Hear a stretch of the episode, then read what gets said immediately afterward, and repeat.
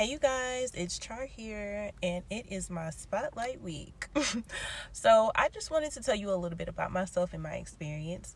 I did just start. I did just start with voice acting with the ADJ family. We are the bomb, okay? Of the stories, what have you sad, mad, happy, crying, all of that, and all of that.